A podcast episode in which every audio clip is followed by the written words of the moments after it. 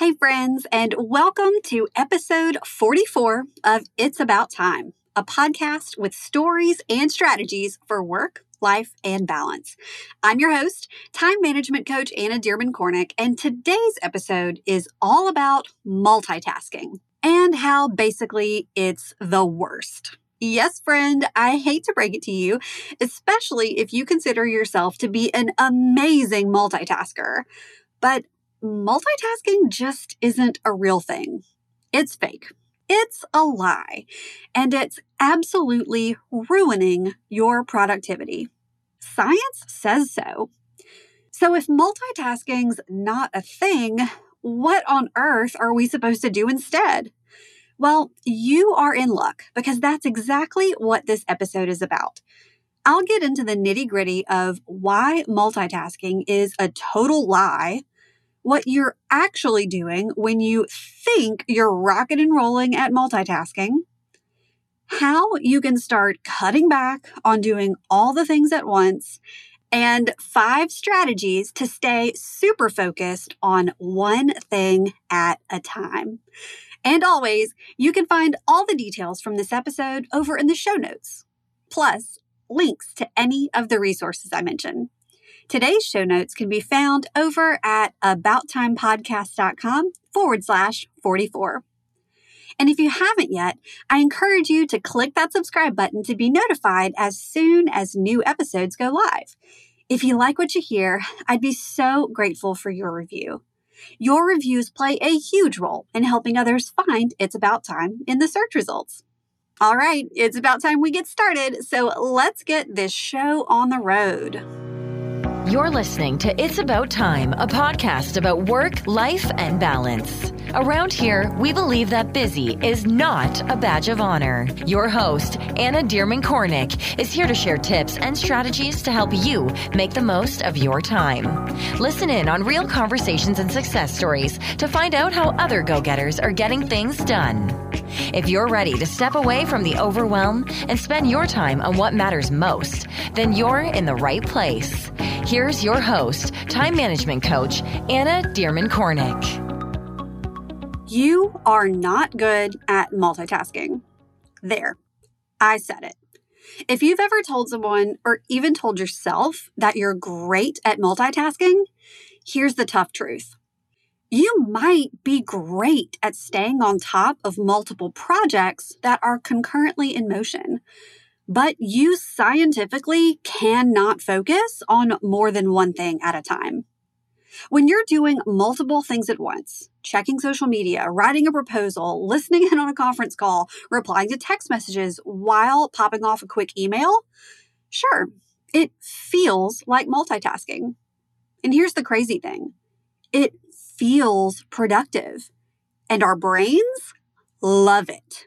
In fact, multitasking creates a dopamine addiction feedback loop, basically rewarding your brain for losing focus and constantly searching for some kind of new external stimulation.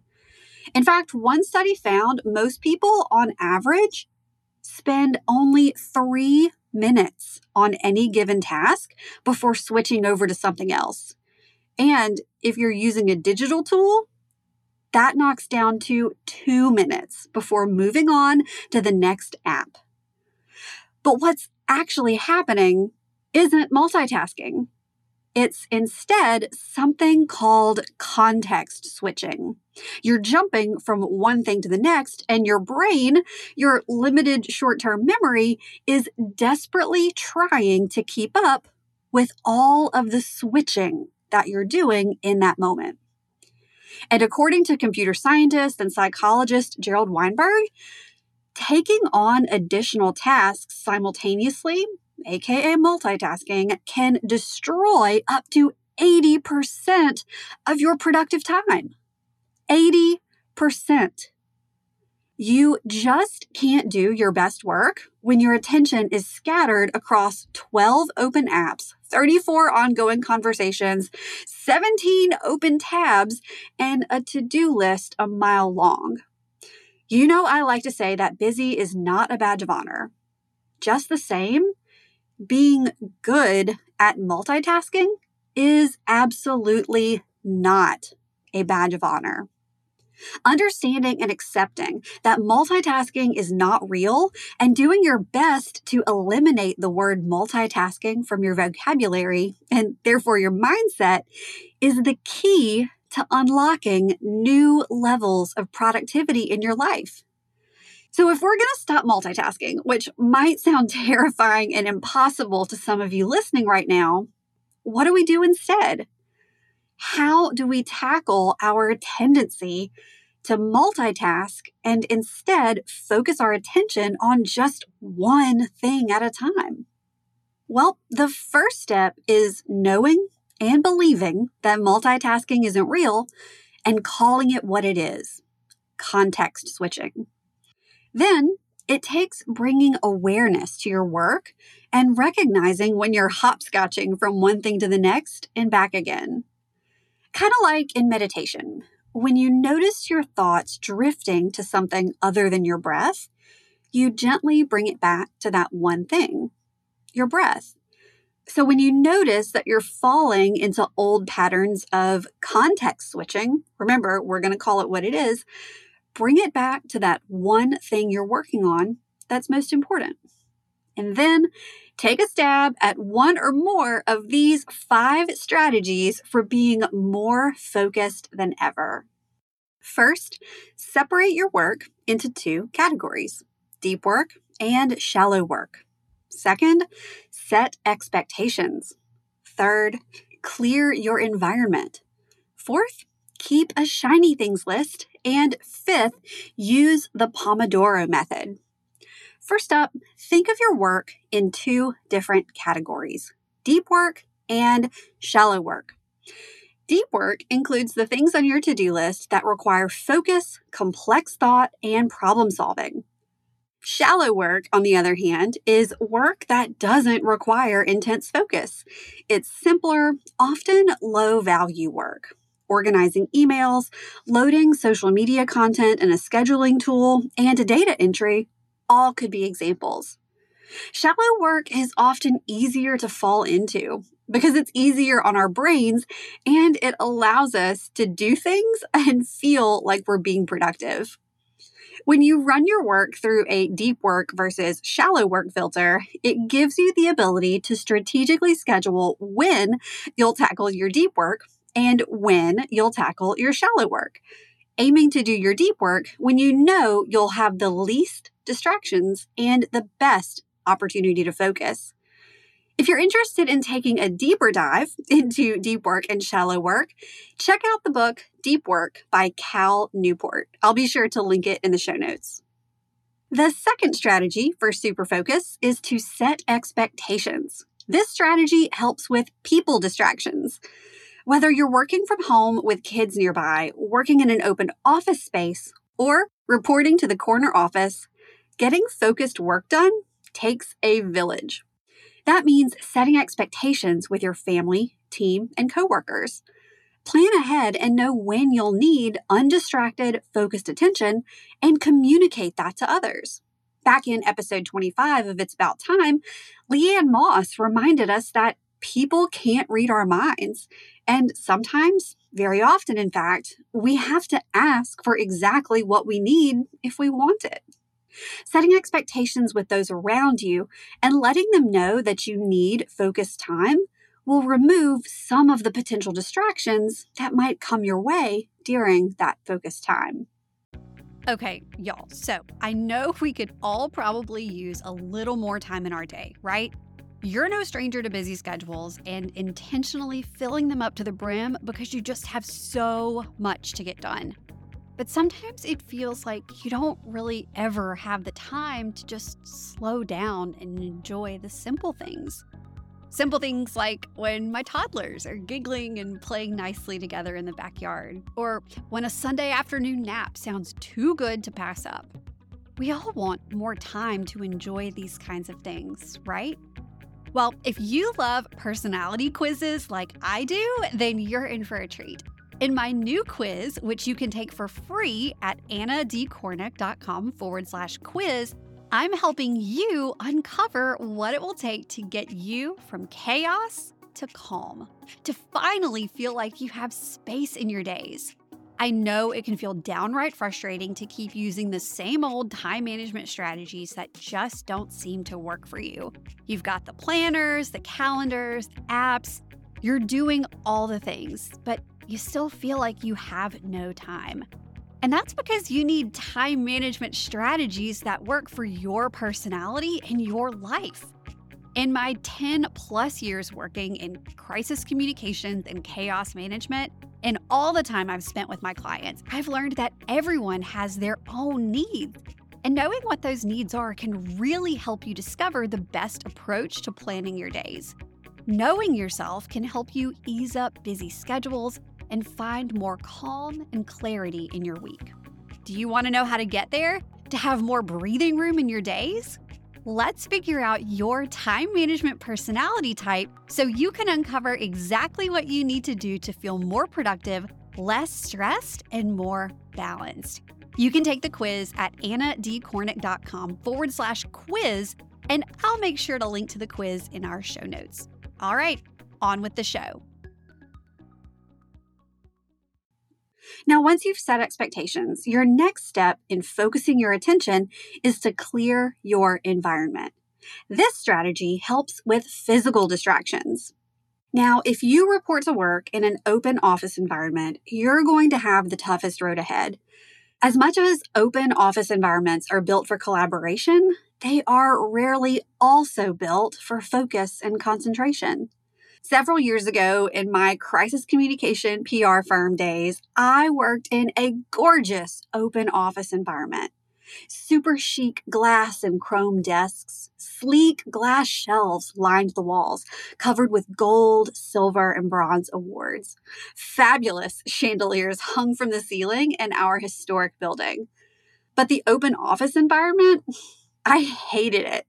I called it the pit the girl who sat behind me had no concept of indoor volume during her phone conversations. We were open to constant interruptions. Slack had just become a thing, so there were people popping by your desk or sending Slack messages almost constantly. It was a concentration nightmare. Getting work done during the day was so hard that I ended up taking work home most evenings and even taking the occasional sick day to get things done while working from home with some peace and quiet. Working with headphones to classical music was one of the few ways that I could find focus amid the chaos.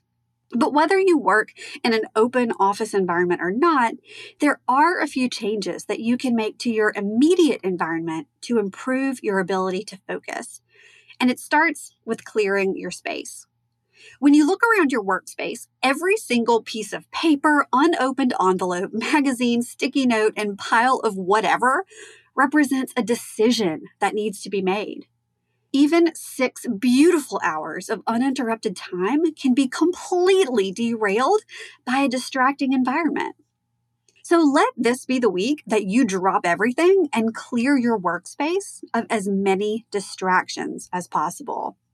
Then create a single inbox, physical inbox, in tray, or drop spot in your workspace. Anything physical that comes in, pop it in that tray and sort it once a week. And if your current workspace looks a little more like a kitchen table than a traditional office, that's okay too. Do your best to position yourself with your back to distractions like dishes in the sink or the TV begging you to turn on Netflix or that laundry basket that's taunting you from the sofa.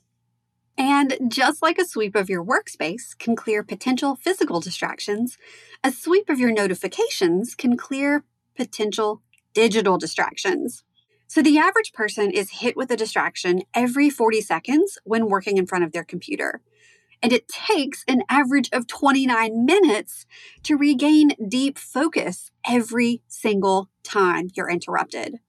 So even if you're working in a pristine workspace, you're not out of the woods yet. I encourage you to open up the notifications section within the settings on your smartphone and do a quick notifications audit.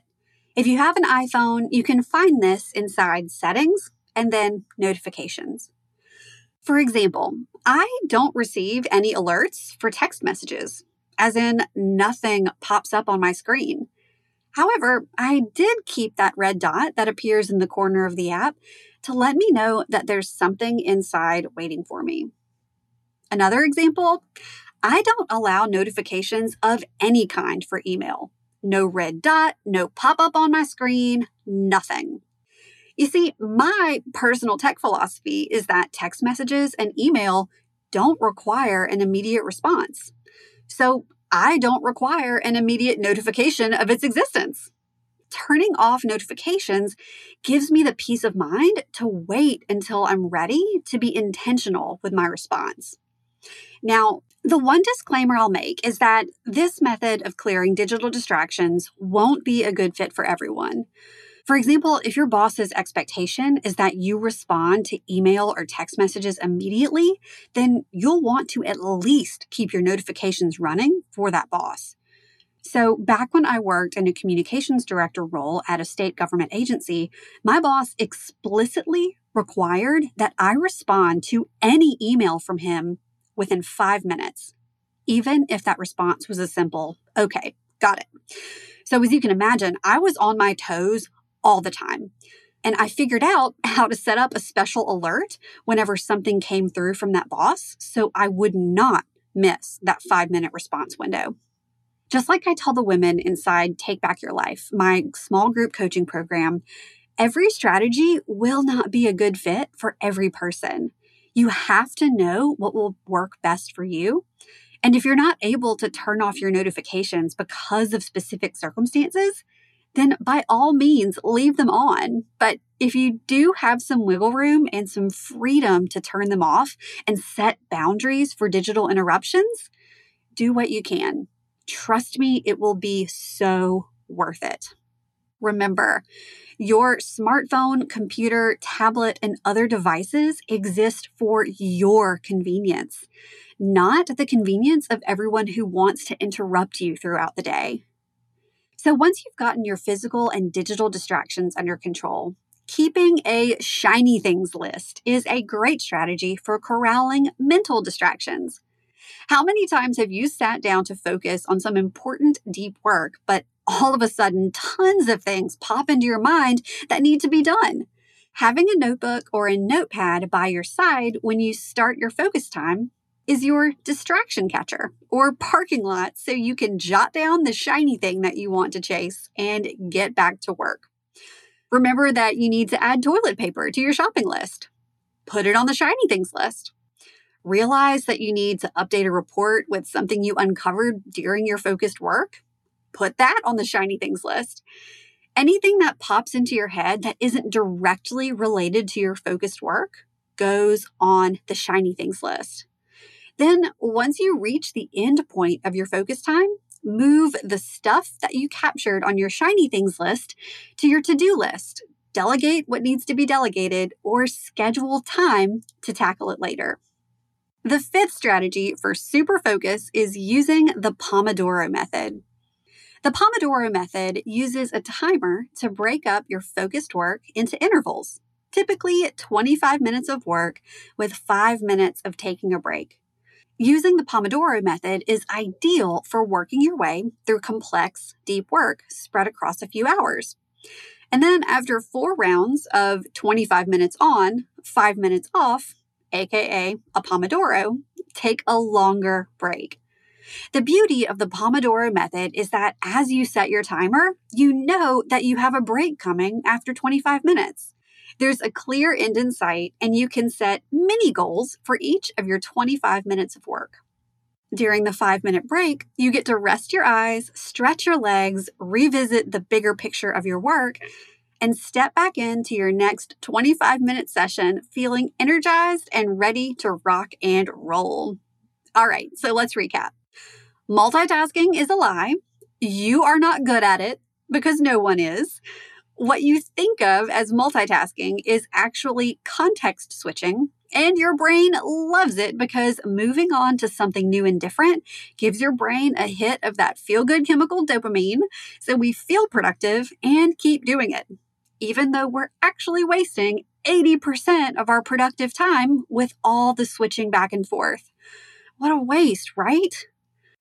Once you cut the word multitasking from your vocabulary, stop wearing it as a badge of honor, and call it what it is context switching, you can bring more awareness and recognize when you're in switching mode so you can rein yourself in and bring your focus back to the most important thing. So there you have it. Thinking of your work as deep work and shallow work, setting expectations, clearing your environment, both physical and digital, keeping a shiny things list, and using the Pomodoro method are five awesome strategies that you can use individually or all together for super focused, non multitasked work sessions. As always, all of the details from today's episode can be found in the show notes at abouttimepodcast.com forward slash 44. All right, that's it for today. Thank you so much for tuning in, and I can't wait to talk with you soon. Thanks for listening to It's About Time, a podcast about work, life, and balance. Head over to www.abouttimepodcast.com to join the conversation. Check out the show notes and dive into bonus content so you can start living your best life today. Love this episode? Be sure to share it with a friend, subscribe, and leave a review. Thanks for tuning in, and we'll see you in the next episode.